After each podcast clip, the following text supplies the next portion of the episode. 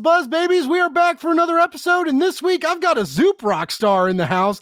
Nick Pitarra is here. Uh, Jonathan Hickman couldn't make it, but Nick showed up, which is just as fine. It's perfect. No, I'm just kidding. Nick is here to talk about his new book, Ax-Wielder Jon, which is taking the nerd world by storm. It is slaughtering the competition, literally, with axes, tiny pieces, blood's flying everywhere. Creators are crying because no one's ever made this much money before, but Nick is killing it on Zoop, and he's here to talk about this awesome new comic, which I got a chance to read. And folks, it is worth every fucking penny. Nick, how you doing tonight, bud? I'm doing really good, man. I love the energy, and uh, I'll put a I'll put a good word in uh, with Hickman for you to get his ass on the show. So That's, I I interviewed uh, Steve Orlando before his uh, X Men run started, and Steve was like, "Hey man, like this was fun, like for real. If if, if you like." You know, want help getting any of the X team on, and I was like, "Get me Hickman." He was like, "Okay, anybody else but uh, Hick, Hickman Hickman's a hard get. He's like kind of a, he's like the anti me. I'm like trying to promote things as much as possible. And like at, at comic book shows, I'll be down at the bar buying rounds of drinks, and then Hickman's like up in his room watching soccer. He doesn't ever come down. He doesn't. He's a not a social. I mean, he's he's very sociable, but he doesn't really mingle a whole lot. So, but hey, you know what? I'll uh, I'll tell him uh, I'll tell him uh, Blake needs you. You know what I mean? That'd be crazy. Um, but uh, so I I kind of was thinking because so is this uh, is Jon your first go on like you're doing everything. You just you just said like fuck it, I'm going to do this whole project myself and and nail every aspect of it. Um, yeah, I'm writing, drawing, and uh, that's the first thing I'm writing like full scripts on. I've I've doodled some stuff out in my uh, notebooks and such, and I've uh, you know plotted some stuff out. I pitched a couple things to the to DC and stuff but nothing really came to fruition. Some of that stuff I plotted out pretty heavy and was a pretty tight story. But this is the first thing where I said, I'm not asking anyone for permission.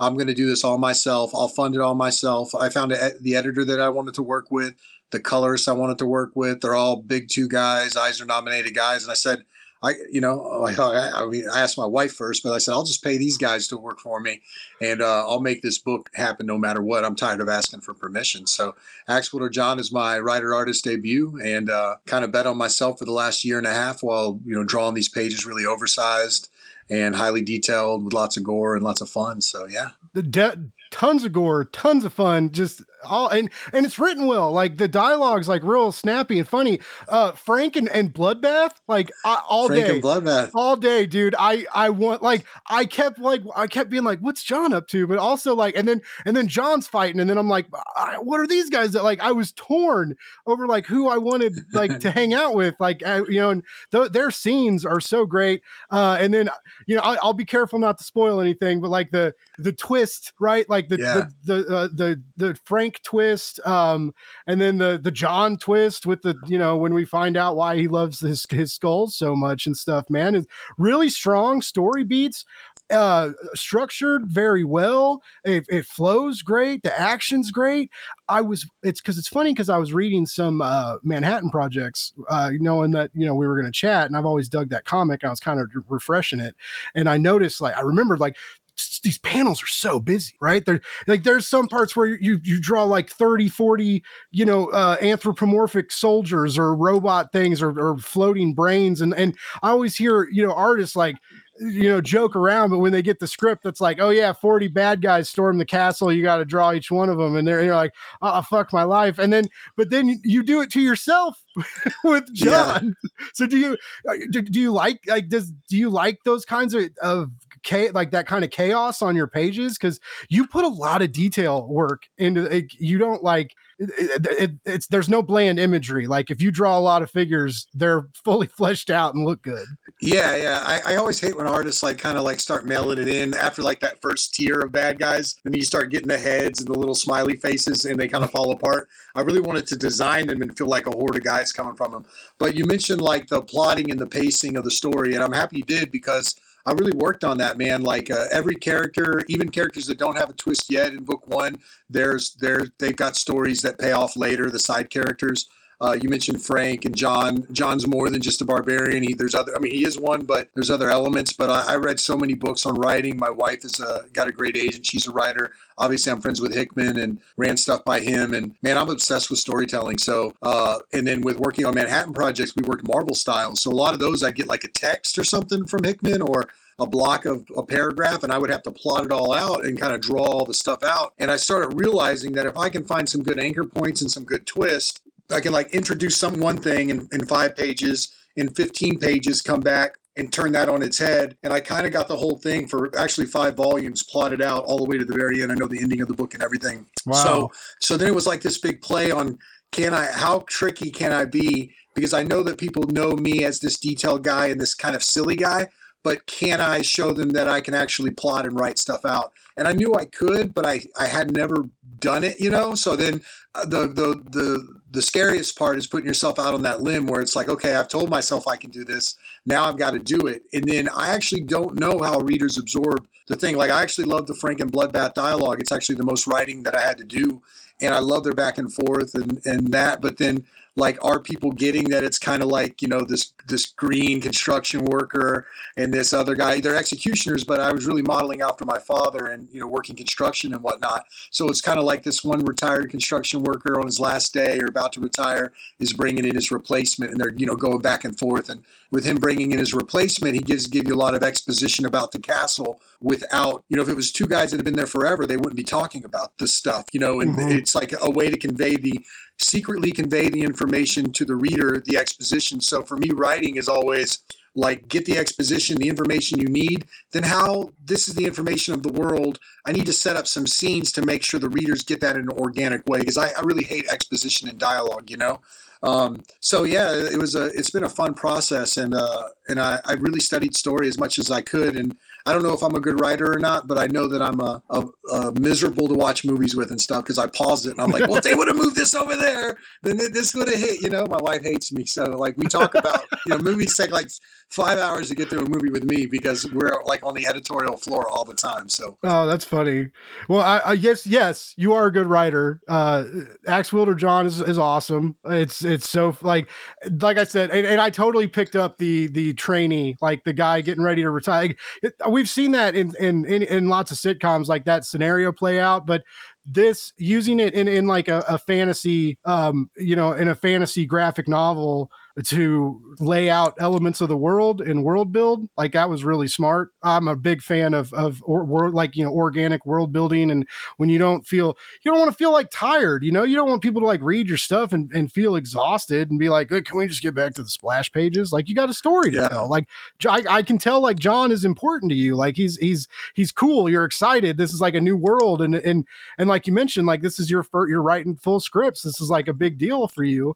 And it's apparently a big deal for the fucking world too because you're over you're, you're, there's so much money involved in this camp. It, i think it's it's got to be one of the top if not the top number two zoop campaigns right? Since yeah i mean i mean when we're set when all said and done we're going to crush the number one zoop campaign which i don't even want to beat because it's john paul leon the late john That's paul leon's artist his edition. artist edition yeah. And his is like was 197 and we're at 150 151 right now but we haven't done the big art drop yet. And right now, my art rep, Felix Comic Art, who's amazing, shout out to him he's averaging like a thousand dollars a page and we got like 35 40 pages left to drop wow. so if we add that to the total with our last two week total we're we're going to be getting close to that 200k mark so i'm excited about it man and rolling the dice with zoop was a big gamble because i've t- said this in a few other interviews but like after i'd already kind of verbally committed but not signed anything with zoop kickstarter saw the art online and then they had their head of publishing reach out and their one of their head marketing people reach out and we had a big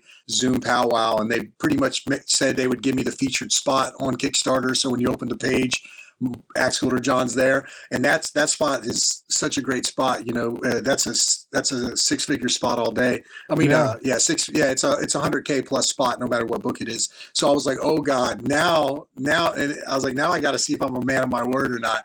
I went back to Zoop and I was like, look guys, they offered me this, but I told them nah, I'm sticking with Zoop. So you guys better make this happen. They're like, oh, we'll we'll make it happen, Nick. So I'm happy I stuck with them. And uh, something they did too, like I'm rolling in my art sales, and if it was on Kickstarter, I would have to sell. I would have to put them on their page. But with Zoop, if you're a creator, you can actually say, okay, I need you working in tandem with this third party to sell my toys. I need you working with this third party, my art rep, to sell my art and you can actually get more out of it because if I got an art rep hustling on the art market Zoop really can't do that, right? And I know my art, rep would do a better job. Well, if they can work in tandem and add all this to the total, then I just know I'm I've got more people on the ground working different things. The toy company guy, this guy, he's reaching out to his mailing list to let him know about the campaign. Maybe guys that buy the toy now buy the book. And I kind of knew that plotting it all out before I started because I had a year and a half to plan. And a, a big secret was I always knew I was going to crowdfund it, and I knew I was going to draw the heck out of it. An example is with Ax-Wielder Jon. I'll actually show you here every panel in a comic book is usually on 11 by 17 board but on this like every i mean every page is an 11 by 17 board with panels on it but on Ax-Wielder Jon i'm drawing every i'm drawing every panel on its own 11 by 17 board. So all so wow. the average page is like 33 by 17 so what i did was i was like i'm going to draw the heck out of this and i'm going to keep showing it online for like a year. And i just kept showing more and more and more. And what i think that does for the average person they, they want to know what it is. They're getting excited about it. They know so much of it is done. You know they're like oh god this thing's like 75 80% done. It's not like a regular kickstarter where you're where you know they're showing five sample pages. And so i just kept funding it and kept making it. And i wasn't i was i was trying to get it all done before we launched. I'm hoping to get it done by the end you know i've got like i got some more pages to scan. The last one i sent you probably had like 15 pages i need to finish. There's actually about 10 so i'm i'm pushing to get it all done and we got the colorists working and the letterer working and we're we're trying to make it happen. So yeah i'm, I'm excited about it and uh, all of it was really methodical you know in a sense. Like uh, i've been planning it and thinking about it in my head for a year and a half how this would go but then when the day came to launch, you're just like, oh God, did I not? Why did I go with Kickstarter? what what am I gonna fucking do if this doesn't work? you know what I mean? My wife's like, oh God. And then people are trying to calm me down. I'm like, okay, okay, let's roll the dice. And then sure enough, man, uh, all the moving parts kind of took off. Um, we had a, a, really big thing if you're a crowdfunding person is building up that email list and on kickstarter you only get a month to build it but on um, with zoop i asked them if they'd open it in january. So i've been building that email list up and we had 500 600 emails ready to go. And that's actually the biggest indicator of your success is how many emails you can get. Not, not all of them buy maybe 40 or 50 percent mm-hmm. but it, but it like kind of starts pushing the, the snowball downhill early uh, if you can get you know 50 percent of those people to buy and then it's like then then it be, you become a salesman like i need to make trading cards. I need to make this. I need to make this. Like i need to make a toy. You're trying to figure out things to sell because you you know you know what i mean? Get the average it just sounds terrible, but to get the average price per customer up, right? Like mm. that's a big that's a big thing too. So I'm learning about a lot of this business stuff right now, and I'm about to learn more because we've got a, a pretty great publisher that offered me my own line to to have more crowd-funded books that I oversee, and uh, so yeah, it could it could be a really cool thing going forward. Wow, man! So like this I mean, already you're you're in a good spot in comic books, right? I mean, like people know your name, people love your art. You've worked with some real talented folk, and like, but now this is just uh, not only is it like doing well financially, but like op- opening doors and setting up future projects. Like that's awesome.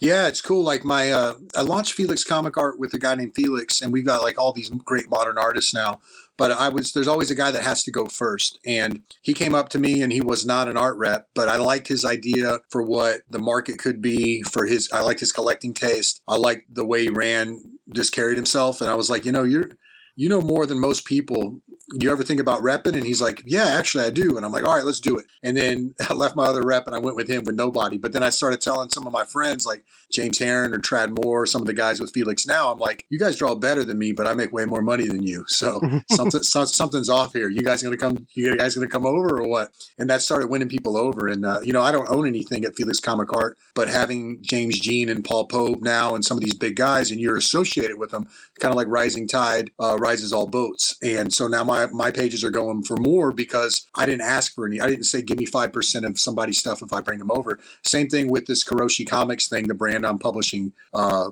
Ax-Wielder under. I'm going to let everyone just use my email list. I'm going to say, look, I started with zero emails. You could start with a thousand, or we've got we've got probably got we'll have we'll probably finish with 13 or 1400 customers. I'll say, come use my customer base. I've already got soft cover distribution lined up at another big publisher, and all you got to do is show up and do it. You know, and then and then they'll say, well, what do you want? And I was like, I just want your book next to mine, so mine will sell sell even more too. you know what I mean?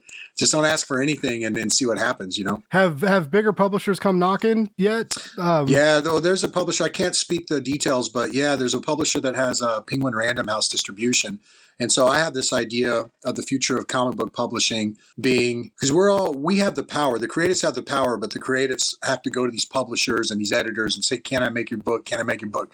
I'm like, man, I, I know more about comics. I live it every day than most people that I'm asking to work for. They're younger than me. I just don't. I mean, mm-hmm. I don't. I don't like some of their. I don't like some of their decision making, their short sightedness.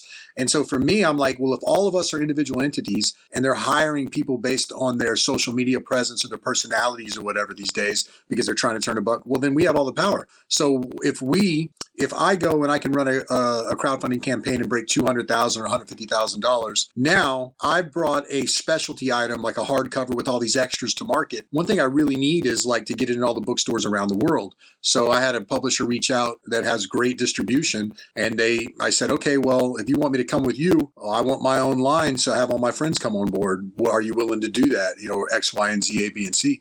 And right now we're, we're going back and forth and discussing it. So I'm gonna I'm gonna look at all my options, but I'm definitely there's gonna be a home for Ax-Wielder somewhere after the campaign. I don't know what capacity, and I'll, I'll just tell you like the net people at Netflix saw it already, and they they had me send over that that rough copy that you read. So it's kind of cool, you know. Like I've had, I've had like they'll probably tell me, you know, it's terrible. Well, right after they asked for it, they had that big media cut at Netflix. Like, yeah. you know, yeah. So I was like, oh, that's terrible timing. But, but I, I mean, it's still cool, you know. And uh, so it's getting a lot of stuff. And uh, someone who reached a couple big, really, really big people reached out that were really cool. Like Mark Mark Miller messaged me a bunch of money signs the other day. I call him Mark Millar, but and I love Mark Millar's stuff, man. He's the reason why I got into comics on the Authority with Quitely and stuff. That kind of yeah. that came out when I was in high school, and I was like, man, comics are awesome. But he messaged me a bunch of money signs. He said, "You want to work together?"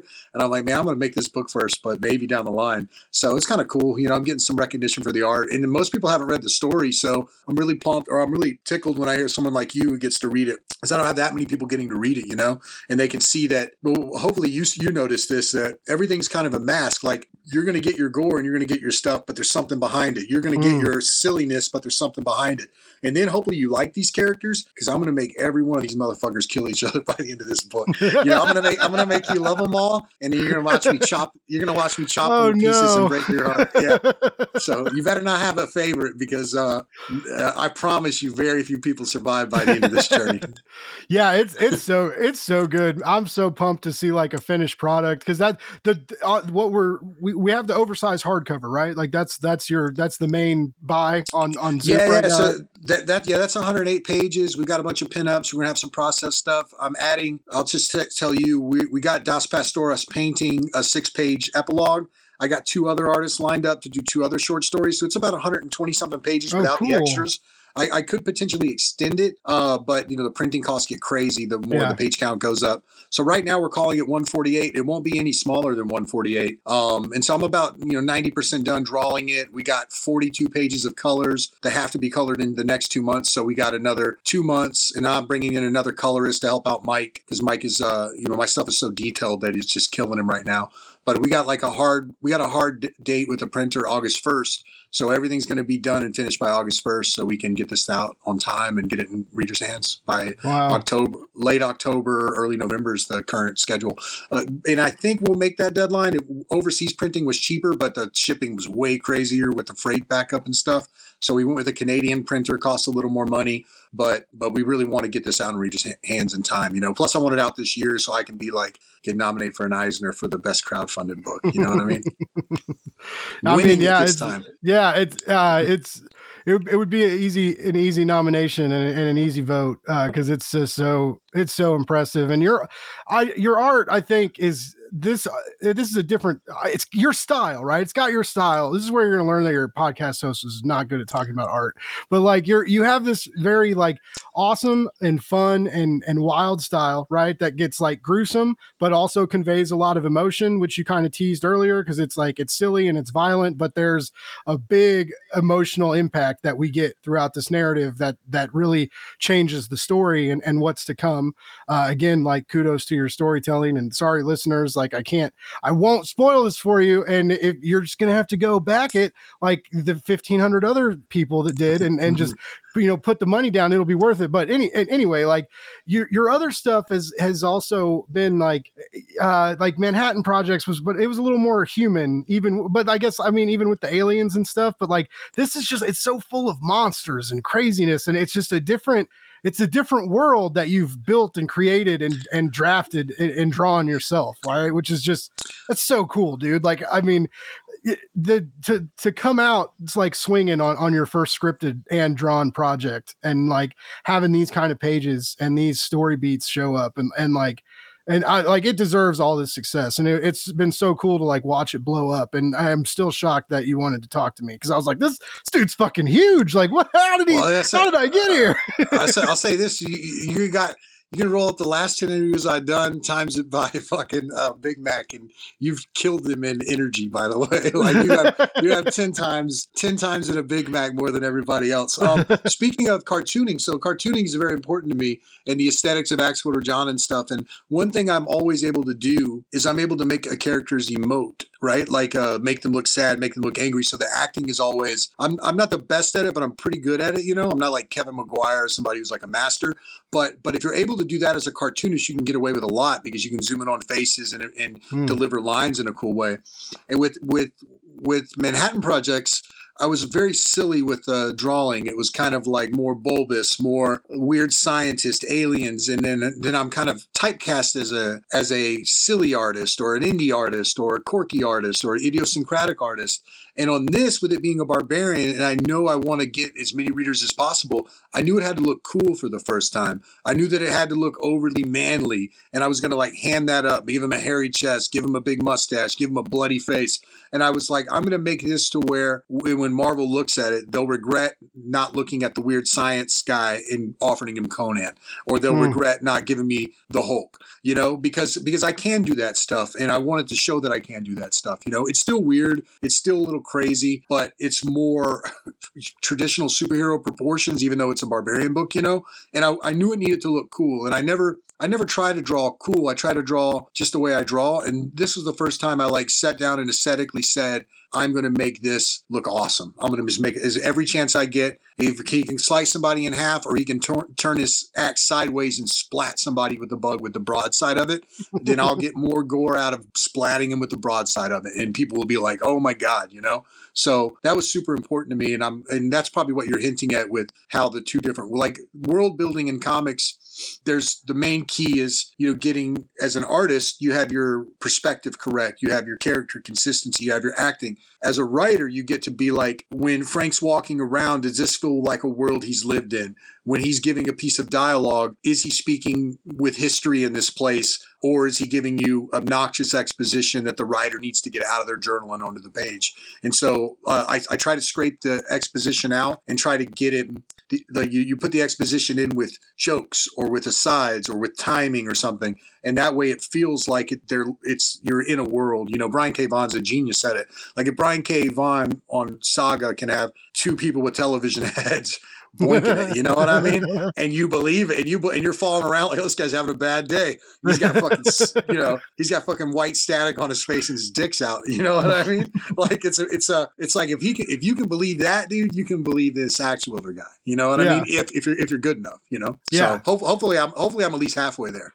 How hard is it to emote a character that you've removed like a Uh, of, of not not quite a fourth. I get like a an eighth, an eighth of his face. I guess is like I just call. I say he's a fa- I say he's a faceless barbarian. And something design wise with that is I knew this was going to be overly machismo, and he was going to be like the best killer ever. But then he's got this big mustache, which I associate with the symbol of masculinity.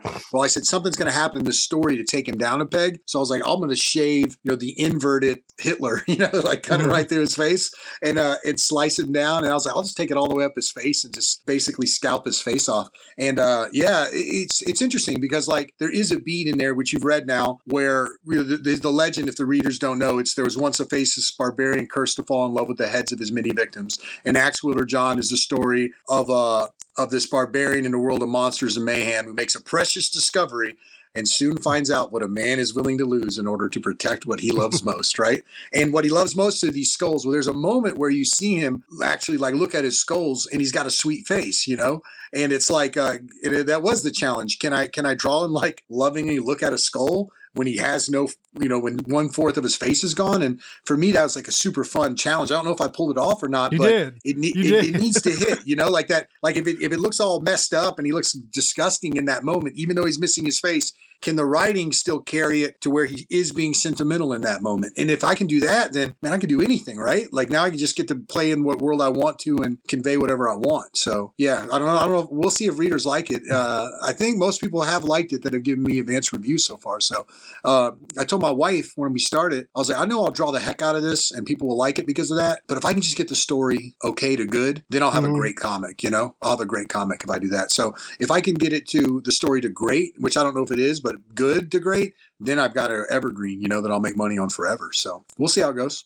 Yeah, that that beat that you're talking about, it like I'm not I'm not even shitting you, man. Like when I when I read that, like I like aloud, I was like, fuck me. Like really? I was like like it was just like because you get yeah i read a lot of comics you know and i'm on a lot of press lists and stuff and, and i get a lot of stuff sent to me and i get i get a ton of crowdfunding stuff sent to me which i try to keep up with but it's it's just all fucking impossible. Hey you want to um, you want to you want to like uh like when i first started like how how can i promote Ax-Wielder Jon? You go to go to the facebook groups for crowdfunding and it's like graveyards of, of campaigns. It's it's crowds like oh this is where axel is going to be. Axel is like like I thought i'm a genius. I'm going to go to a facebook group and just share it. Wrong. Thousands of people have thought about that already, you know. So I imagine you're inundated with this kind of stuff all the time. So I appreciate you even reading it for me, man, and having me on. I really do. So no, yeah, it's honestly like my my pleasure. Like I've been a, I've been a fan of yours like for for a while. Like like I said, and uh, I was I I was really stoked. I'm always stoked stoked, and I I kind of think it's not fair.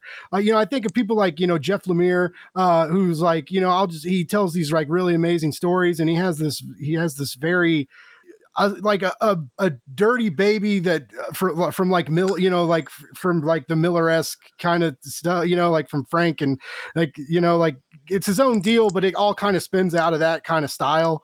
Um yeah, uh, and i actually love jeff lemire's probably one of my top three writers. I love jeff lemire's stuff yeah. he's amazing yeah. And it's it's not fair when you guys can write stories this good and then make them look so damn good on the page like like I just, I just I feel like I, have heard some other writers like make jokes and and they're just like God, it's just not fucking fair. like they're like they're like I wish I could draw my own shit. And now and a lot of people talk about the the money aspect too. Now you're paying a colorist and you're paying people to, to like help you and work on this, but like oh yeah yeah I, I'm used to splitting the money or um and so this I get all of it, but not really because I'm giving like Zoop takes 25% of net. That's the total off top. The mm. next 25% goes goes to fulfillment and, and printing and shipping. So I'm looking to clear like 50% of whatever that total is. Actually, a little more than that because my art rep takes 25%. And, and I worked it out where Zoop doesn't get a cut of the art sales. So, okay. If I think this art sales is going to be around looks like about 100k for the art sales so wow. if i so i'll get 75k for that and it looks like i'll get at least 50 something from the campaign so I'll do like 125. And the, the, coolest part about that is that I own the IP forever. I get to take it wherever I want. I could go sell it. I could keep it. I can I'll make money on it for the rest of my life. And now that I broke 50k on the Zoop side, uh, well, if I put 20 or 25k into this, it was 100 pages long, Marvel, let's say on an est- estimate level, gives you $300 a page. Well, at 30, that means 30,000 plus 20 is 50,000. If I'm beating $50,000, that means I just got paid more than Marvel pays to own the to own whatever I want, to be the man and get to say I'm the writer artist, to make all the shot calls, hire my team, be the publisher of my own line, which now means I'm a, which I have editors under me now. So it's super cool, man. Like, and I I would challenge anyone with with any kind of sense to do the same. And if you're scared to do the same, then reach out to me and I'll I'll give you the email list and see what you do. You know what I mean? Like don't start from zero. Come over. Uh, this is what I want. Nothing. I just want you to do your best work. You know. So I've told I've told a lot of buddies already, and they're kind of interested already. So um yeah, I'm tired of like I have this joke I tell you know, and I'll I don't know if you've heard it or not, but it's this is what made me decide to be a writer in comic books because I got one, I got sick of them getting too much credit. That was super annoying for a while. but but here's here you go. Alan, here's, here's, riddle me this. Riddle me this, Blake. Alan Moore, Grant Morrison, Brian Michael Bendis, Robert Kirkman, Matt Fraction, Donny Cates, and at least 15 others of your favorite writers. What do they all have in common? Do you know what they have in common? They'd write the comic all by themselves, or they'd make it all by. That, that's what people believe anyway. they, they no, no, no, no, no, no, everyone is a failed comic book artist. They all tried it and they quit. So if I'm all I am is all those oh, guys shit. With, I'm, I'm just all those guys with a little less quit in me. So if they can do it, I can do it too. You know, they all wanted, all those guys started out trying to be comic book artists, but they quit. And they said, I'll just write them instead because I don't want to keep, I don't want to grind for the next 15 years and, and get there. Or they tell themselves they can't. They could have, but writing's a lot easier than, than drawing. But a lot of times, man, there's, there's even, there's some big guys out there that don't even give you 50 50 of your creations man and that's that's wow. weak when you're draw writing and or when we, we're storytelling it and we're i mean if this was a movie i am the set designer i'm the characters i'm the i'm, I'm the i'm the costume designer i'm the actors i'm the actor's ability to act i'm the special effects i'm all the awards at, at the uh, the Emmys, all the awards at the at the Golden Globes, they're all mine as an artist, except for screenplay, which no one even calls up to the stage. But in comics, they put the screenplay guy as all those things that don't mention us, it's fucking inverted. You know what I mean? So I said, eh, I'll just I'll just try to write and draw one myself and see how it goes. You know? Yeah, as, I mean, I, I hear you. As a as a reviewer, I try really hard to give credit where credit's due, and then even we can't win sometimes, man. Like I I you know how I I've reviewed since I launched Blake's Buzz. I've I've reviewed over hundred comics now, and and I've I switched my deal to Substack, and now I'm doing like Substack reviews, uh, like a blog hybrid thing. But uh, you know, like you know, you know how hard, and I appreciate letters, and they do so much, and when they do things well, like it really heightens the book. But like after over a hundred reviews, like what the fuck do I say about letters anymore? And so like that's one of the hardest things. And I always I always want to like throw them out there because I want more people to know that like the, the letters, the colorists, like the artist is great, right? The writers are talented, the dialogue pops, whatever, you know, these stories are good. But you know, these those two those two people need help to create this whole endeavor, right? Like unless like I said, like they're doing unless you do it all by yourself, but you still have a colorist, you know, which and your colorist is killing it. Like your art, yeah. your art's pop yeah, and I and I, and I'll say this, man, I'm guilty of it too because like I've done like let's say 20 interviews, 25 interviews trying to promote the book. Every channel, any no site, no nothing's too small. I'm going to do them all. I'm going to sell as many books as I can while I can. But I'm like, sometimes I do forget to mention Mike. Sometimes I do forget to mention the editor, the letter, you know, which since we're here, Mike Garland's amazing. my my editor, Chris Stevens, is amazing. He's the one that's going to oversee my Korochi line for me uh, with all the other artists that are coming on board. And then Ferran Delgado's adding so much to the art by uh, incorporating like almost hand drawn uh, sound effects over the over the action mm-hmm. sequences, the splats and stuff, and Axwater, which he heightens it. So those guys are amazing, and uh, you know, guys like Blake that just forget what to say. It's true. but it's funny because so like one time uh, one one time they didn't really like call me out but someone was like hey like can you like rewrite your your blog entry and mention our editor? And i was like i really like i liked him a lot. And i was like okay. And so like I added the editor and did all that. You know, no one's there. I was like, I didn't know I'm supposed to put the fucking editors in there, man. Like I've only I've been doing this a year, and and I I peep a lot of the competition like from the bigger blogs and stuff because I like knowing I'm a better writer than them. And like you know, but I when I do that, I'm like, man, they're not they're not talking about the editor. It's a lot of the a lot of the bigger sites. It's it's artist and writer. Like and they don't like yeah. the colorist and like. There's one there's one company, and I won't throw anyone under the bus, but when they were sending out review copies, they've stopped doing that. But uh, it was I had to like Google and hunt and sometimes message the creators on Twitter or something, be like, "Who's your fucking letterist?"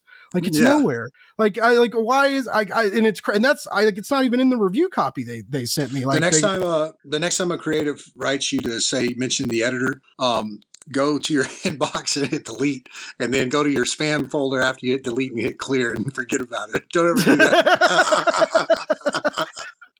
and then uh, and one time I got called out by uh, I, I posted uh, an omnibus uh, on like because uh, I post like stuff I get in the mail because I I buy books like a fucking madman and because uh, like getting things in the mail makes me happy right so I I don't know when I'm gonna have time to read this shit because I'm always like reading your guys' stuff before I interview you. I never get to read yeah. the stuff I buy but I like post I was like this omnibus looks so great like you guys should pick it up and the book designer like hopped on and was like you need to credit the book designers and da da da and I was like like, Twitter only gives us 240 characters, man. Like, I'm doing what I can here. Like, I, I posted a picture of your book. I said it was cool. Like, I'm sorry, I failed you. And that this was like way before like I ever started podcasting or anything. And some of my friends still give me shit. They'll be like, they'll be like, oh, Blake, that was a real good review, but I don't see anything here where about the book designer. Like, I thought we talked about this. And I'm like, go Hey, to hell. speaking of which, uh, Ax-Wielder Jon, we got Little Bird's book designer Ben Dieter putting the final product together. So Ben Dieter, shout out, you're amazing. Just, just That's so no a one jumps beautiful my hardcover.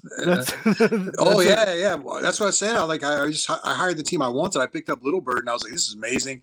And it was a hardcover. It was a hardcover, and I was like, man, these these chapter break illustrations. So like he's gone in and done that, but he's putting the book, the final book together. So our actually hardcover is look really nice. I know it's not reflective of that early reader PDF that's Frankenstein that you read, but uh, the actual final product, I promise, will be good. It won't be a bunch of JPEGs glued together.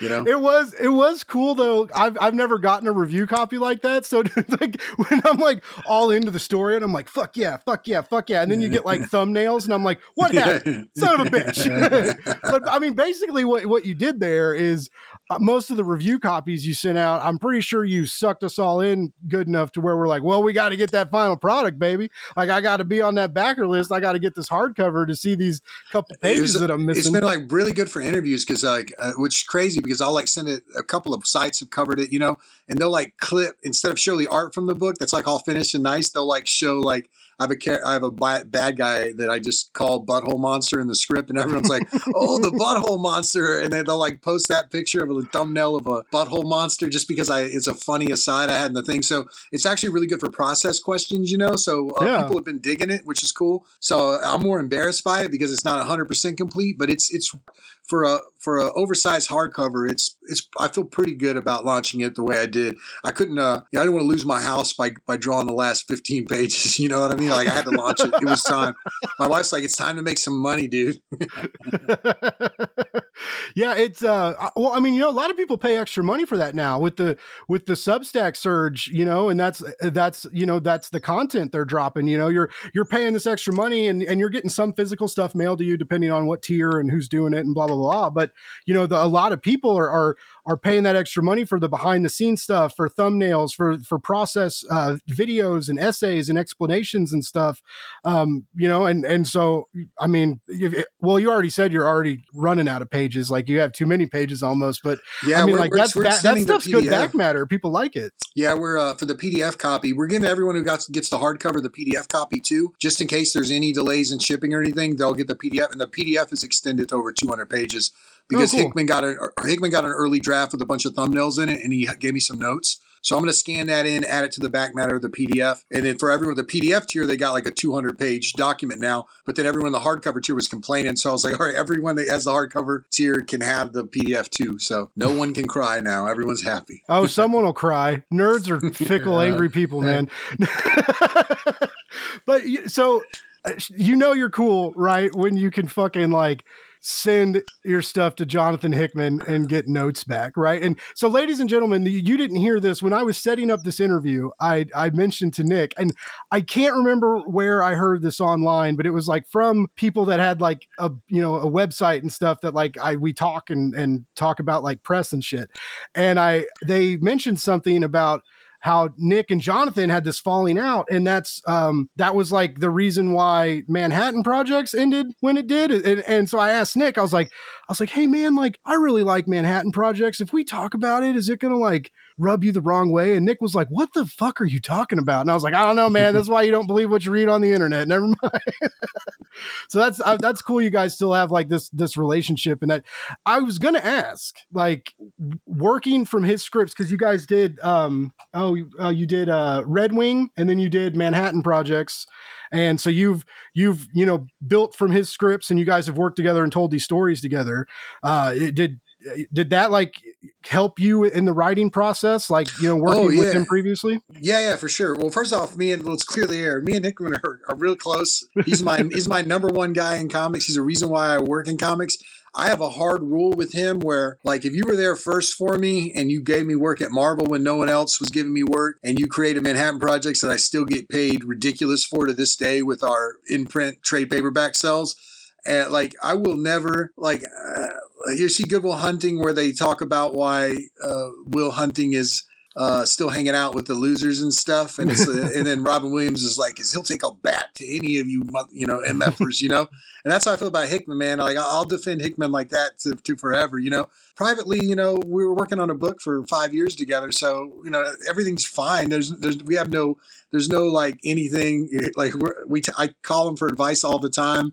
Um, on Manhattan projects, we had switched to uh, full scripts for the Sun and Stars miniseries and uh but then he kind of couldn't get full scripts because he was so busy at marvel he was writing like these series where six artists were doing six different books and and like uh because they weren't all you know his big event stuff wasn't like one artist for the whole thing for most mm. of it it hmm. was like this guy so he's writing like issue one and issue four for a guy that's ready to start four and issue three for somebody else. He was just too busy. And when and we were supposed to go back and do a bunch of mini series, and we actually do have it planned but then it kind of fizzled and he got busy. And then we've had some multimedia stuff behind the scenes with Manhattan projects that hasn't been announced yet. But he always said whenever when any of that really comes to fruition, if it does, then we'll come back and finish the series off. So we're we're completely fine as far as that goes. And then as far as like plotting with Hickman uh, early on in Manhattan projects, we plotted out the first 20 issues, which I'm really proud of those first 20. And when I mean plotted out, I mean like we laid out five sheets of or 20 sheets of paper we put this happens, this happens, this happens, and you just go along the whole. My hands don't fit in here, but we go along the whole thing. Like issue five, this happens. Issue this, Fermi's this. Fermi paradox, he's an alien, just like you know, because Fermi had the thing that proved that there should be aliens, right? And so like little things like that, we just plotted out. You know, when Einstein, you know, spoiler alert, you know, when when when Barbarian Einstein comes back, he kills Oppenheimer, who just now won his mind back over and is good. You know, like stuff like that. Spoiler off, right? So, um, like we knew that the day I was drawing that thing from day one. But how we got wow. there was how we got there was this way. Uh, then I'd get like, okay, and this like have Fermi do something with uh Deucalion on the moon, and they get in a fight or something, and then I got to draw it all out, and I send it to him, and then he puts his big words in their mouth, and then then I get the next one I do the same thing. But we were always we always had guiding lights of those goalposts, those plot twists but how we got there was a was a tango was a dance. Anyway my art went or his writing went. We had to play off each other like jazz music. Buzz buzz babies we're taking a little break from that awesome interview you're listening to to talk about an awesome comic shopping experience i've stumbled across. Let me tell you about gagescomicpages.com this is a family owned mom and pop type shop but they're all online. The gage family is putting themselves out there and putting in the work so that people who don't have a local comic book shop can still get comics every week. These are good people. They ship quickly and securely and shipping's free if you spend over $10. Basically, if you buy three or more comics, shipping's free. And what's better than that? If you use the code Blake's Buzz, you get 10% off your first order. And if you want to pre-order something or make special requests, sending a message through their website is super easy. They can even make you a pull list. The Gages are great people with a great shop and a great outlook on nerd life, and I highly encourage you to check them out. Again, that's gagescomicpages.com. So with Ax-Wielder Jon, I thought if I could get those moments, like those twists in Ax-Wielder Jon, which are all plotted out to the series, I know that I can get myself to those plot points because I've done it once on Manhattan projects. Now, are those good plot points? Are they surprises? I don't know. But I'm definitely thinking about how the reader's absorbing the story and not just how the reader's absorbing the story from panel to panel. Meaning, when hmm. you read a comic book, it's this panel, this panel, this panel. And as a comic book illustrator, you're like, is it clear? Is the background consistent? When this guy's head lops off, does it roll perfectly four lops and the guy's tongue's out? This is hilarious. I'm the best, right? Now I'm thinking, you're right, like that's as far as you think because you're you're in the moment. And the way systems work is there's a brain and there's an arm. And I look at Hickman as the brain, and I'm the I'm in those panels, I'm living those scenes, but he's got the whole thing in mind and how it's going to be delivered to the reader. And so for the first time on Ax-Wielder, I had to grow a brain and be like, okay, look at this thing like a system and not just live in here. Because so many so many artists get a script and there's like this guy does this, this guy does this, and they, they don't know what they're there's no story there. Me and my wife talk about it. She's a writer. And it's like you every time you start writing, you want to write like a guy smoking a cigarette in the rain and then you focus on the ground and there's three cigarette butts and you're a genius because you showed he's been standing there for 15 minutes smoking cigarettes, right? But you haven't written anything. You haven't written anything. It's just a, unless like comic book illustrations kind of like that, where you're like doing these things, but you're not really thinking about the whole, you know? You're just Mhm. trying to do the cool thing. And I'm like, so now I just like we can see my serial killer board back here. That's one of them up there where it's like all the thumbnails for Jon and they're like all around the room. There's like so many of them. But I plotted this thing out meticulously before I started, uh, just like on just like we did on Manhattan Project. So yeah. That's awesome. Well, first of all, I just I just want to correct you in that you you keep you keep saying I don't know if it's going to be funny. I don't know if it's going to work out. I don't know if these beats are going to land. They they do. You did you did a really really good job writing this. Like I I can't say that enough. And and even if there were a couple like and, I don't know I don't I don't know I can't like even think of an instance. But like the, the the only lulls I had was like when I just ran I got like a random script page. You know like when Yeah, because yeah. of because of that. You know and I was like I was like whoa. But even then it was still kind of cool to like read read your script and kind of see how you're how you're doing I- that. I don't, don't think I'm not going to source you for material. As soon as this hangs up, I'll be like, all right, what didn't you like? So I can go back and adjust it. I'm making I'm making all the podcasters write this thing for me too. I'm, I have no shame. no, I I really like I loved eh, like I thought all the dialogue was strong and again like all the the the various twists and turns. Um, the uh, the Frank reveal was one of my favorite just because it was like I was, I was like why Why? like I did Why? like why but also like yeah why not fuck yeah let's party you know like yeah. um but and then and then the more the the emotional beat that's going to lead into basically one of my favorite parts of this whole comic was when i got to the end of it and it said to be continued basically and i was like fuck yeah because like i'm like you're building i was like yeah i want more like i i need more want more i'll back this again i'll be there for future campaigns or whatever i, I was gotta a- do I was I was obsessed with that particular moment at the end, and that like the one big bit of expositions that last double page spread with Jon and the Red. He's all, and it's just like a block of you know whatever. This is Ax-Wielder Jon. He's coming to kill everything. You know that kind of thing. Um, but I the the scene right before that with because like the Frank reveal was like spectacle, you know, because it's not really the point of the scene.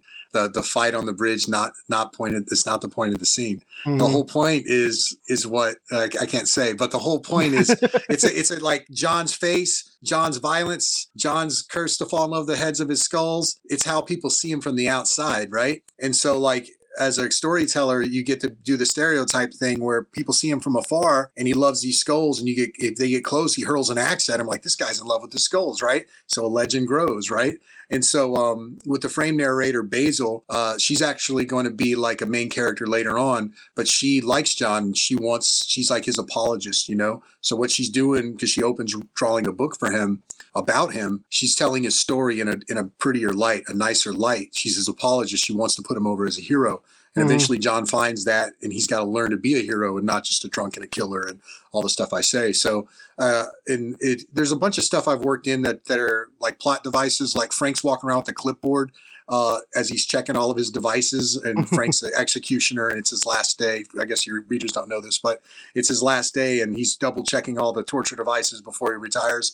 But that clipboard comes back into play in a major way. Basil's comic comes back to play in a major way. There's not anything, any device I'd put in there that it's not going to come back and be a material thing in the book. So I'm excited for people to see how meticulous uh, it's put together like a clock, you know. Um, but but people will only see, I think, on Twitter or they're going to just see the blood splatter and the cool art, which is fine too. But I, I really want them to be like, "Whoa, this this is this guy isn't just uh, you know gore porn, you know craziness. He's actually got he's got something to say. You know what I mean? So No, he's a blooming onion. He's got layers, baby. yeah, Like, we gotta, we gotta pull, pull him back and learn more. That again, going what everything you just said, and, and that this is like one of your first major scripts that you're writing. You you're you're fucking pulling off a successful frame story, right? So like you got you got a frame story going on. You've got you've you're you're you've got this trail of breadcrumbs that you're ready to bring us back to. And like you said, the art that you've shown like is is like it's it's funny to call your art beautiful because it's so like bloody and chaotic and Yeah. fucking nuts, you know, and and just gruesome. But it, it is like it's it's fucking art. It's beautiful. There's there's not a lot of art artists pulling off what you're doing right right now with with as many bodies on the pages, with action looking so smooth, with limbs flying everywhere, and and to like make everything so detailed and crisp. Like, dude, you're you're fucking really good. And like this this plot and these the pacing and the structure is equally good. And yes, you are lured in with the bloodlust, and you're like, yeah, I want to watch this giant dude fucking murder these lizard people all day. Like, yeah, I am here for it. But once the story progresses, and then you're like, whoa, like I want to know more about Jon and I want to know more about some of these other characters, you know, and it, which you've now told us that you're going to murder everybody viciously, mm-hmm. which is kind of terrifying. But I mean, yeah, there's there's so many more reasons. So you're gonna you're gonna come for the bloodlust, but the story's gonna bring you back. The story's gonna bring you like you know a few months later when you're telling your friends about like, dude, this fucking awesome comic I got from Nick. You know, I'm gonna read that again. I haven't read it in a couple months. I'm gonna pick that shit back up. You know, like that's what's gonna bring people back is your successful storytelling. And so like I, I really hope you like take that to heart, man, because you've there's a lot of work here and I appreciate it. And it's a lot it's it's really good and it's better than a lot of stuff I'm seeing come out from Big Two or Big Three or Big Five, however you want to call it. Uh, it's it's going to stick out, and it's going to stick out because it's a huge giant hardcover as well. But it's going to stick out when people like really get to experience it and, and see what you've done for the last two years. And there's there's a lot of heart and charm and effort in there, man, and you see it in every single panel, and you really do. And I like it. It very very much impressed me. Well, I appreciate it, man. It means a lot. Um, that was the thing I was most worried about, and uh, to hear your enthusiasm for it uh, means a lot. So thank you. I appreciate. Yeah, it. man. I'm like I said, I'm just stoked, and, and I'm glad. I'm glad other people are stoked too. Like, I mean, you know, put put your money where your mouth is, right? Well, well I'm just I'm terrified. There's you know, a like, lot of like, money it's- out. Well, it's a, such a big campaign now. I'm like, oh god, this thing better read good, you know, because I pumped this thing up for a year and a half. Like I, I've either blown a lot of smoke up people's ass and I'm full of shit, or or I'm going to deliver, and I just really wanted to deliver. And if I can get like like a, it was really important to me that last beat, the middle beat where the we we see Jon in a different light, and mm-hmm. that last beat where you think it's something, and then all of a sudden you, you realize why you were following these guys around the whole time because I got to get the A pot and B pot to touch. And I really was obsessed with getting it to touch at the very end. And then, like, and I want the readers to be like, oh shit. You know what I mean? Like, oh no, Jon's coming, you know? And like, uh, and he's coming to fuck with these two lovable henchmen, you know, that you kind of, you kind of are endeared to now, you know? It was important Yeah. to me. And so, like, I mean, I, I don't know. I mean, there's obviously lots of stuff there. And uh, I don't want to be too, like, spoilerly, but I don't think that spoils anything. Like, No, the no, beats were important and really you can say like jon's got a big heart or whatever and no one nobody will get this twist in the middle of the book it's Mhm. impossible and, and, like and here's the thing too like one of my challenges to myself was could i pay, take every trite element and make it work? Could i take a frame narrator? Could i take a frame narrator that shows up in their own story? Could i take uh, a henchman on his last day of work? And could i take so i took like everything i liked that people say you can't touch because it's you know uh, it's just everyone's done it. And i was like nah i can do it if i like times it by 10 if i do it 10 times bigger than so and so did it then i can do it you know? And then and that's actually a little hint right there at what uh what i told myself when i started so Yeah, uh, well, that, they say like great writers, right? Is uh, you, you don't, you're not afraid of cliches. It's just you have to make the cliche work for your narrative, right? And if you can, yeah if you can do that, that's a sign of being a, a great creator.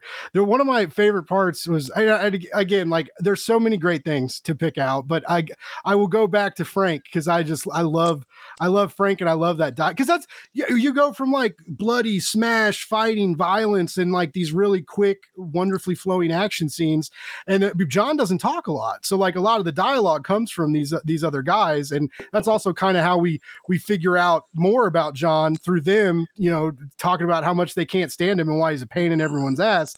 I was And- but- obsessed with that. I was obsessed Yeah. with that actually because I'm a big fan of Unforgiven. And if you know, I don't know if you ever seen the movie Unforgiven Mm-hmm. with Clint Eastwood, but in the, the whole thing, and no one ever points this out, but I'm obsessed with it. Everyone is talking about themselves, and everyone's talking about William Munny, who's Clint Eastwood, but Clint Eastwood never says anything. He just goes, they say, you know, you killed women and children. He's like, yeah, I don't remember. Must have got lucky. Everything's a deflection. He's like so stoic. But then you have everyone else where like I'm little Bill and I own this town, and you have uh you have um English Bob and I'm getting a book written about me and it's a half lie. And everyone is like all obsessed with the lore of the man except William Munny. He doesn't want to own his past. He's unforgiven, right?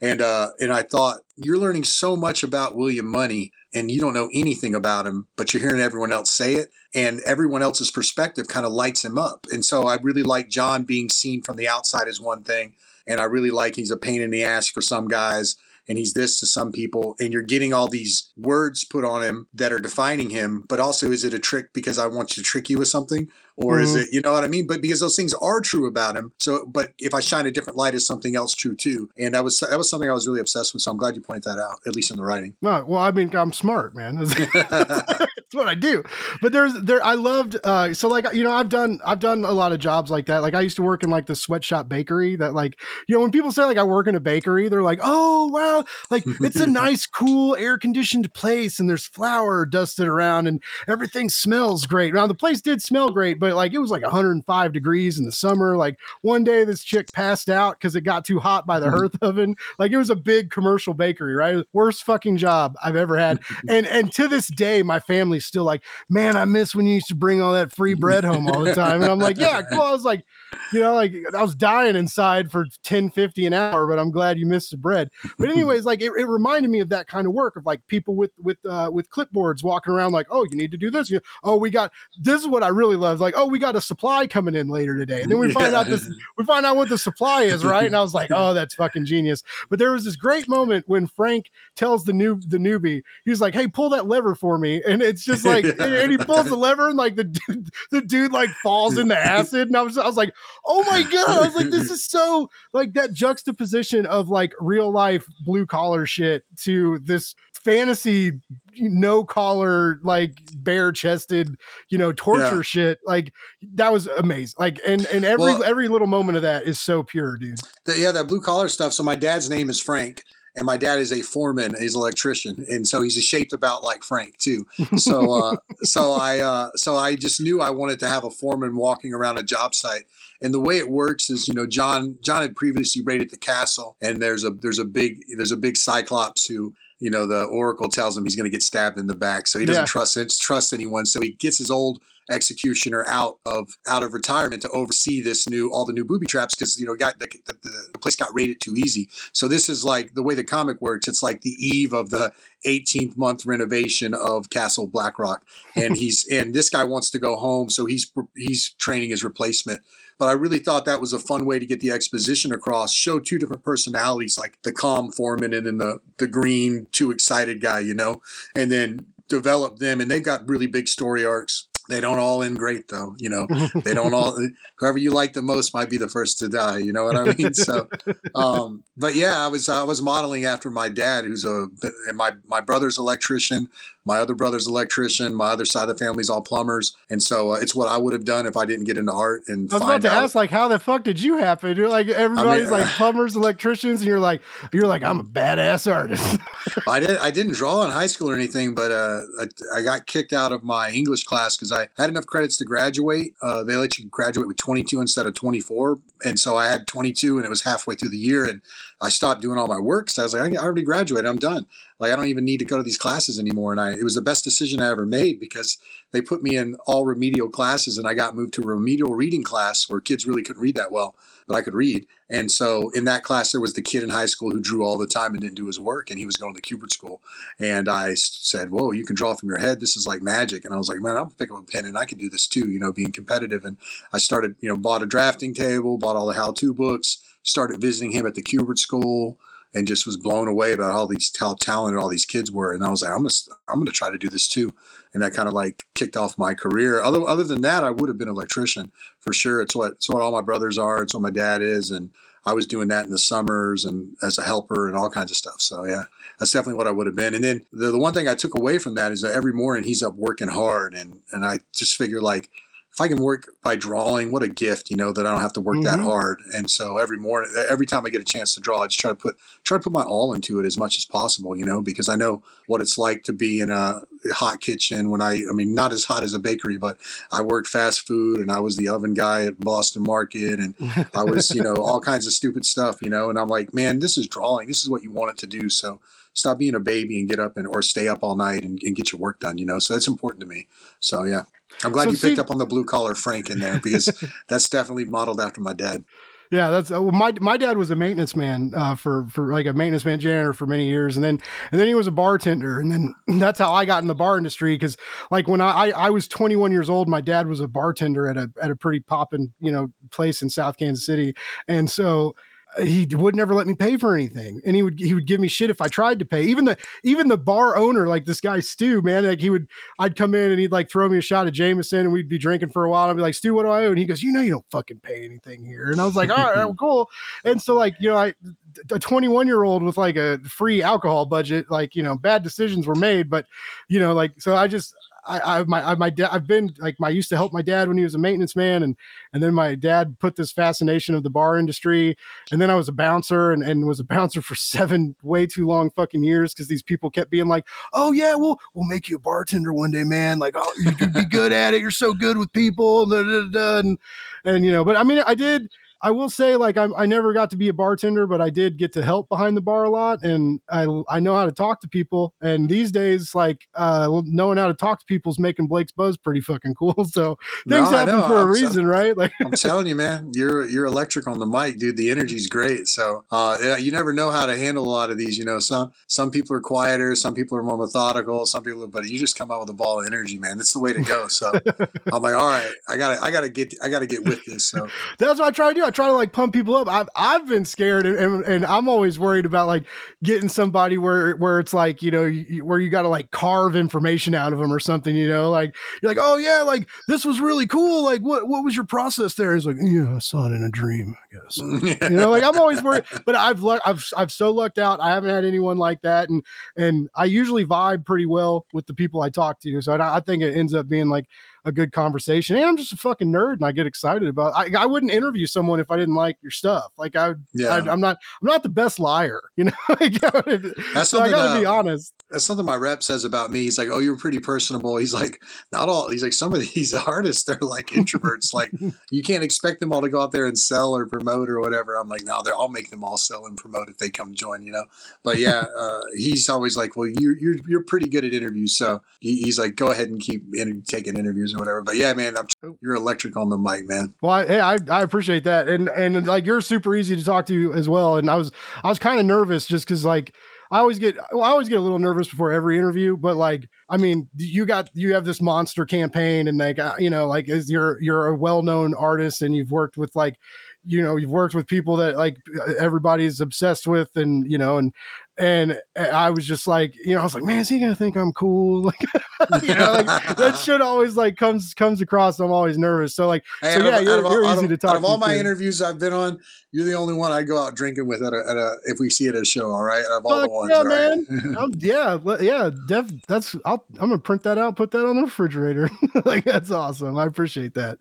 Um, so I guess I I do want to ask though, and and I we you mentioned it kind of earlier, and we we went because I know you said a lot of other people have, have asked you this, but like that that choice between Zoop and Kickstarter, and we're seeing this more when you know when that announcement came out, you know, a few months ago about you know the blockchain and stuff which i'm still very like ignorant about and i don't understand so i'm not going to talk about it because i'm dumb. I'll talk about i'll talk about i don't it doesn't bother like the blockchain reason is not why oh really? I, I, it doesn't affect me. I don't i mean if that's your prerogative not to buy because you don't know about the future of blockchain or whatever or don't like it that's fine. But that wasn't that that wasn't my decision making when when when Kickstarter reached out, they asked me specifically if we gave you this premier spot, is it okay, or we, is this a waste of a phone call because of the uh, blockchain stuff? And I said, I don't. That's not really my decision making.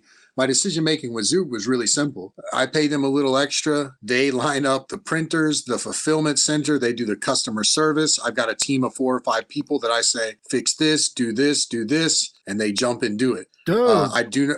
They they hold the money. I don't even get the money. They hold the money plus 15% extra for their cut, for the printer's cut, for all the third party distributors cut, and 15% just so they don't lose the money. And I only get like a, a, a 35% cut at the beginning of that total, then I get sent the leftover just to make sure that all customers get their books on time. Or if I'm not on time, the second I get the thing in, the distributors are paid, the printers paid, uh, everyone's paid. So if you go with, if we just went with Kickstarter and you were overwhelmed, you didn't know how to deal with printers, you didn't know how to deal deal with you know, God knows there's so many things that come up. How to make a trading card, how to get inline foil in a trading card, how Mhm. to get packaging, how do you get foil packaging printed on a trading card, how do you get custom boxes made.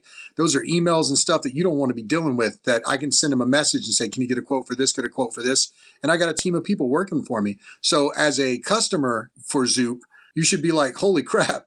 My money's not even going right to this guy yet. It's actually going to the book that he's not going to get to touch because they're going to make sure this thing's fulfilled.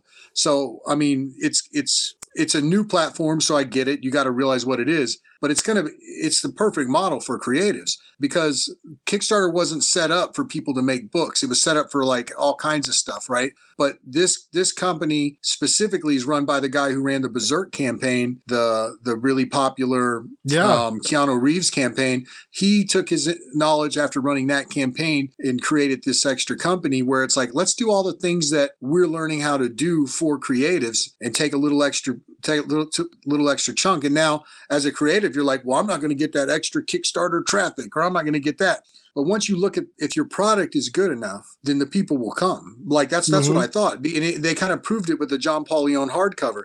They did that for free. They didn't take their cut. They, they're fulfilling it. They're doing everything for it. And I thought that was really generous. And I thought that's pretty cool. And they, it was almost a two hundred thousand dollar campaign. Yeah. It'll be the sec. It'll be their second biggest campaign behind Ax-Wielder Jon, which is very nice for them. Which is very nice.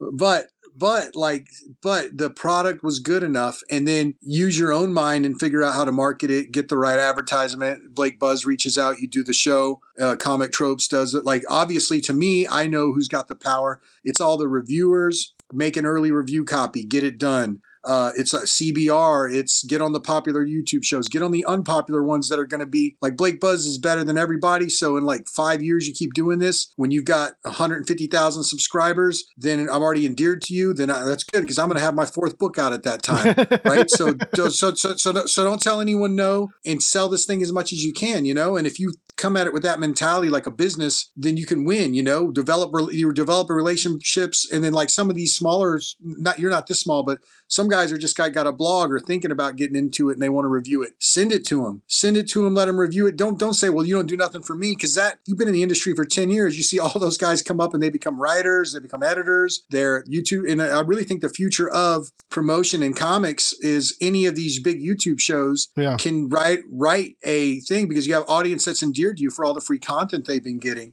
And like if you start a show now and in five years, think how big it'll be. You'll be writing comic books for forever because you, you're building, and we're all individual entities. Uh, social media, for all of its failings, also made us all the focus. So you can wield that to you to your advantage instead of your disadvantage by running your mouth online all the time.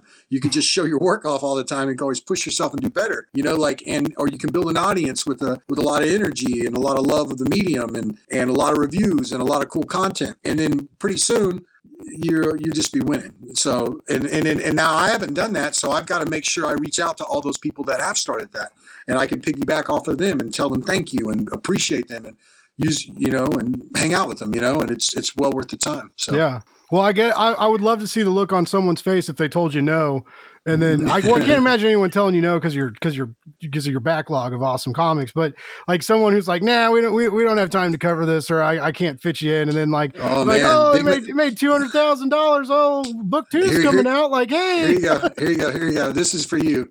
You get you want you tweeting this at me. You can say Nick was at 150 before he came on Blake Buzz, right? Like you you you you say that because we're gonna get to 200 because my art rep's gonna sell like 30 or 40 thousand dollars more worth of art. So like there has been a few that didn't get back, right? Uh, I, I didn't reach out because I I don't want to reach out. I let Zoop reach out or my editor reach out.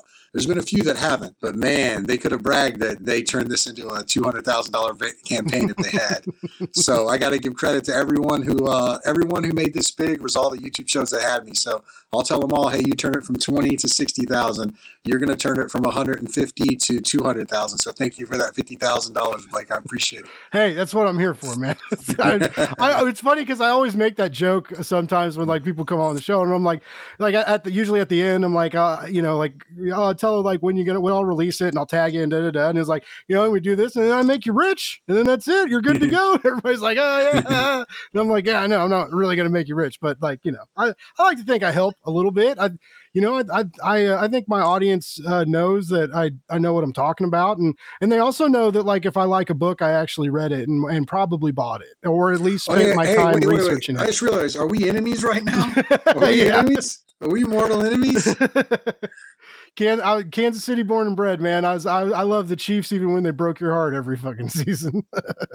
Hey, now it like- doesn't even make you- sense anymore. Now I'm like, and the, the new the new world of Patrick Mahomes is is gnarly, You guys lost Tyreek, dude, without that field stretcher. You dude. I. I, I we none of us like like it was a sad day for Kansas City. Like I thought, Yeah. that was a bummer. But I mean, I no one asked me about it though. You know, they didn't call me up to like Blake. We're thinking about getting rid of Tyreek. Like, what do you think? I would have been like, no, dummies. Like, but you got like two, you got like two top draft picks for him, though, right? You got a lot. didn't Yeah, you? we got, a, we y'all got a lot of we got a lot of like technical str- strategery shit. Save, save money and some draft picks. Pretty good, yeah, you know, for a for a four foot eleven receiver. So not bad.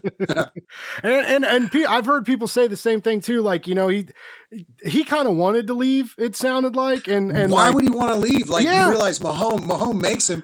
He's going to go with a two or whatever. That guy's not going to get you the ball. dude. yeah, he's Come not, he's not going to get the plays like he used to. But and I, I mean, I guess I kind of get it. But also, I, I don't. I understand these guys are modern day gladiators and they wreck their fucking bodies. I understand that. I, under, I understand that they yes they make millions and millions and millions of dollars, but they also age very poorly and the, their their future isn't great like biologically. It, that that sport ruins your body basically you know the longer you stay in it.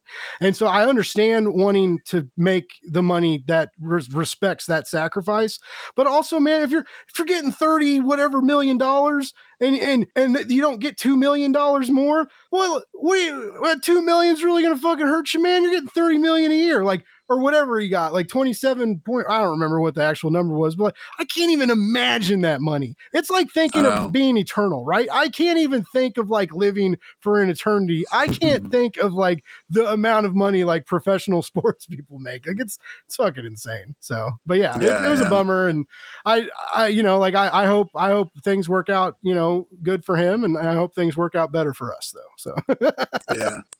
Well, I'm a, I'm a Charger fan. One because I played for them in Little League. You know, I was uh, you know, I played for the the Chargers and from fourth to like seventh grade until high school Oh, football nice. started. But but recently, you know, I've I've run a fantasy football league. We have like an auction draft and stuff, and I was smart enough to take old Justin Herbert and Keenan Allen's a machine with the numbers. So mine's more of a statistical reason and for my fantasy football league. I'm, I don't actually follow them all that much. So uh, the Chiefs are awesome, but I, I do like the Char- I do like watching the Chargers a little bit for Keenan Allen and, and company. So Yeah. I just like watching football. Like I don't I I don't I'm not like as crazy like I know I always watch my family gets together for Chiefs games, right? Like my sister and I can cook, we make these dinners, our friends come over.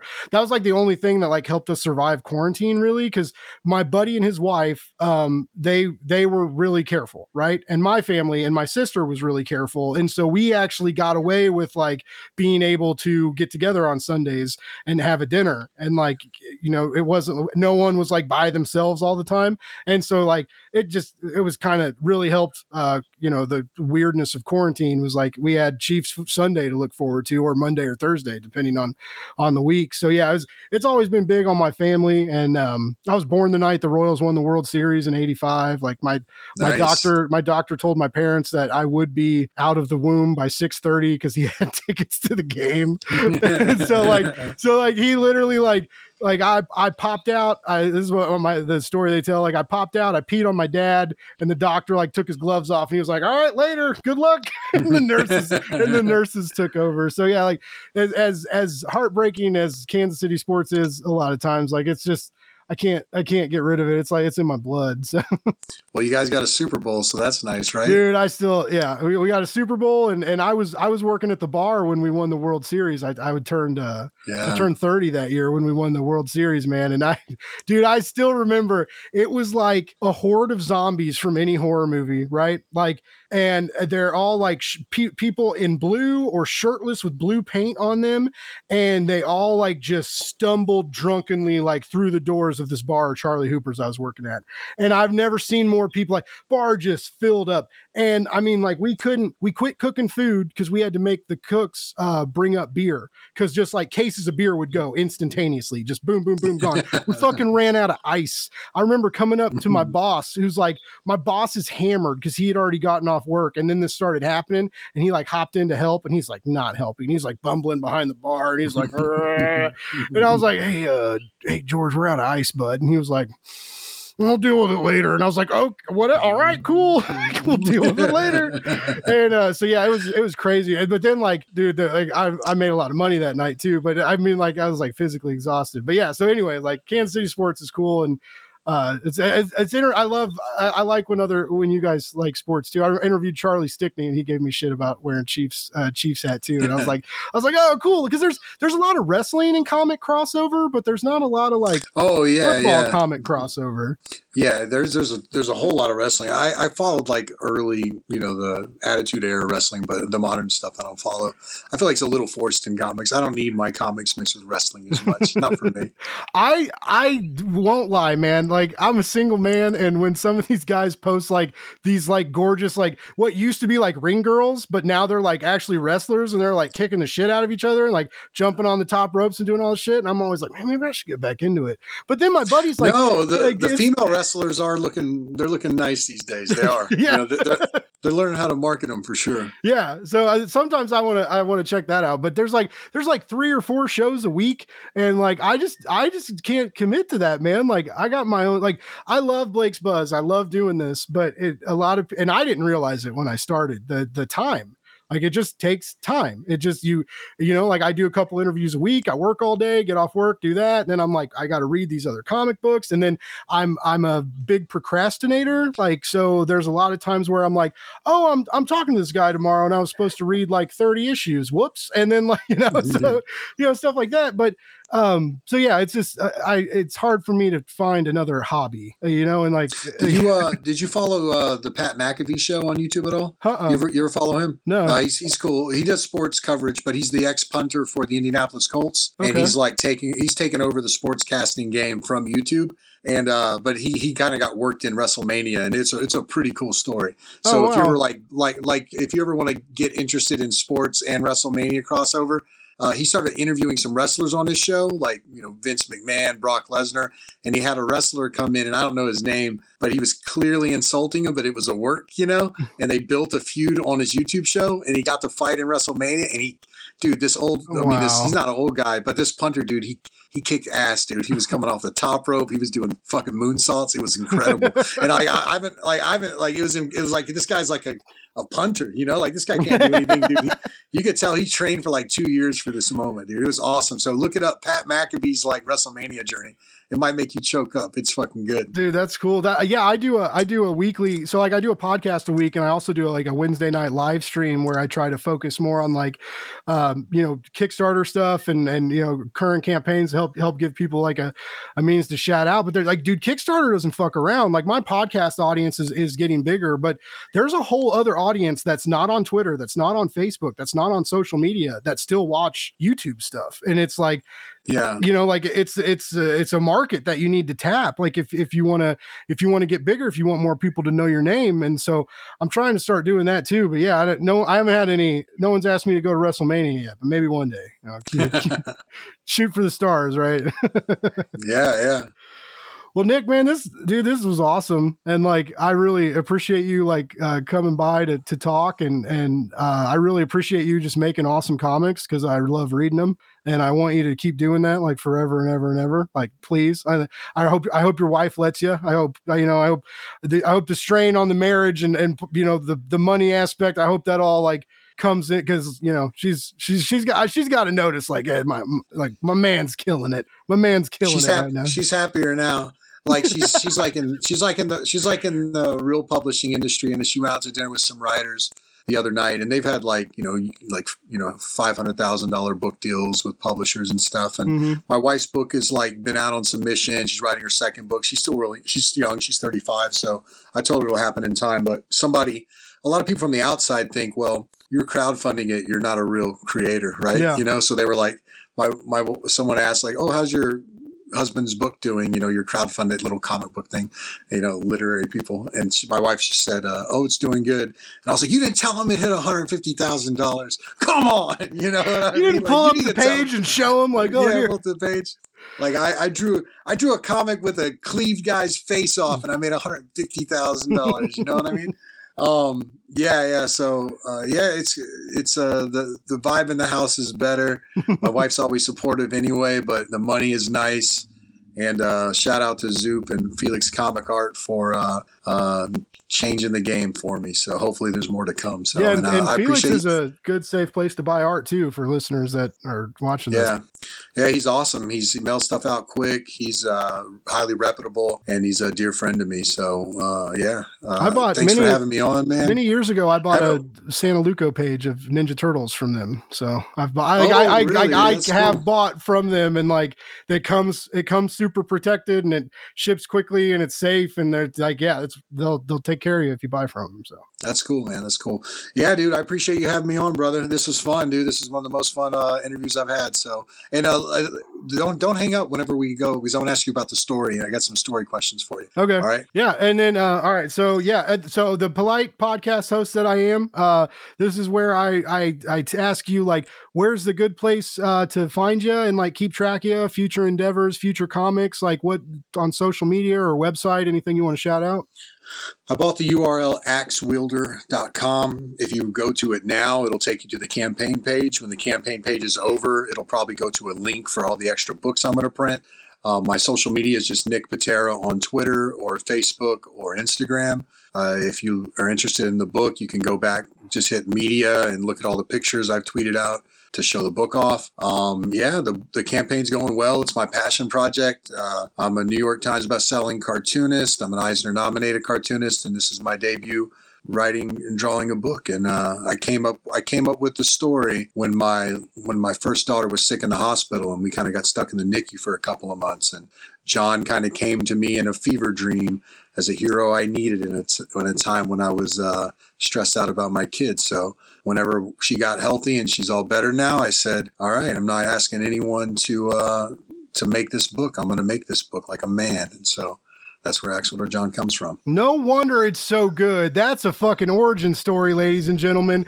You get out there, listeners, readers, fans of me, fans of Nick. If you haven't backed this campaign yet, we're coming for you. Better yet, we're going to send fucking Jon after you. You need to get this book. And, and I feel like we want to get it on this go like we want to get the the the the crowd funded one because it's going to have some special stuff it's going to be nice and oversized you know it's going to be you we want to be on the ground floor of this magical original graphic novel entity and uh i you know like i'm putting my money where my mouth is I, i've said numerous times that i i am only doing digital from now on just because things are getting too expensive but fuck all that shit because I want this giant hardcover and I want to read it multiple times till my till my thumbs dry out and I wear my fucking fingertips off, man. Like 110%.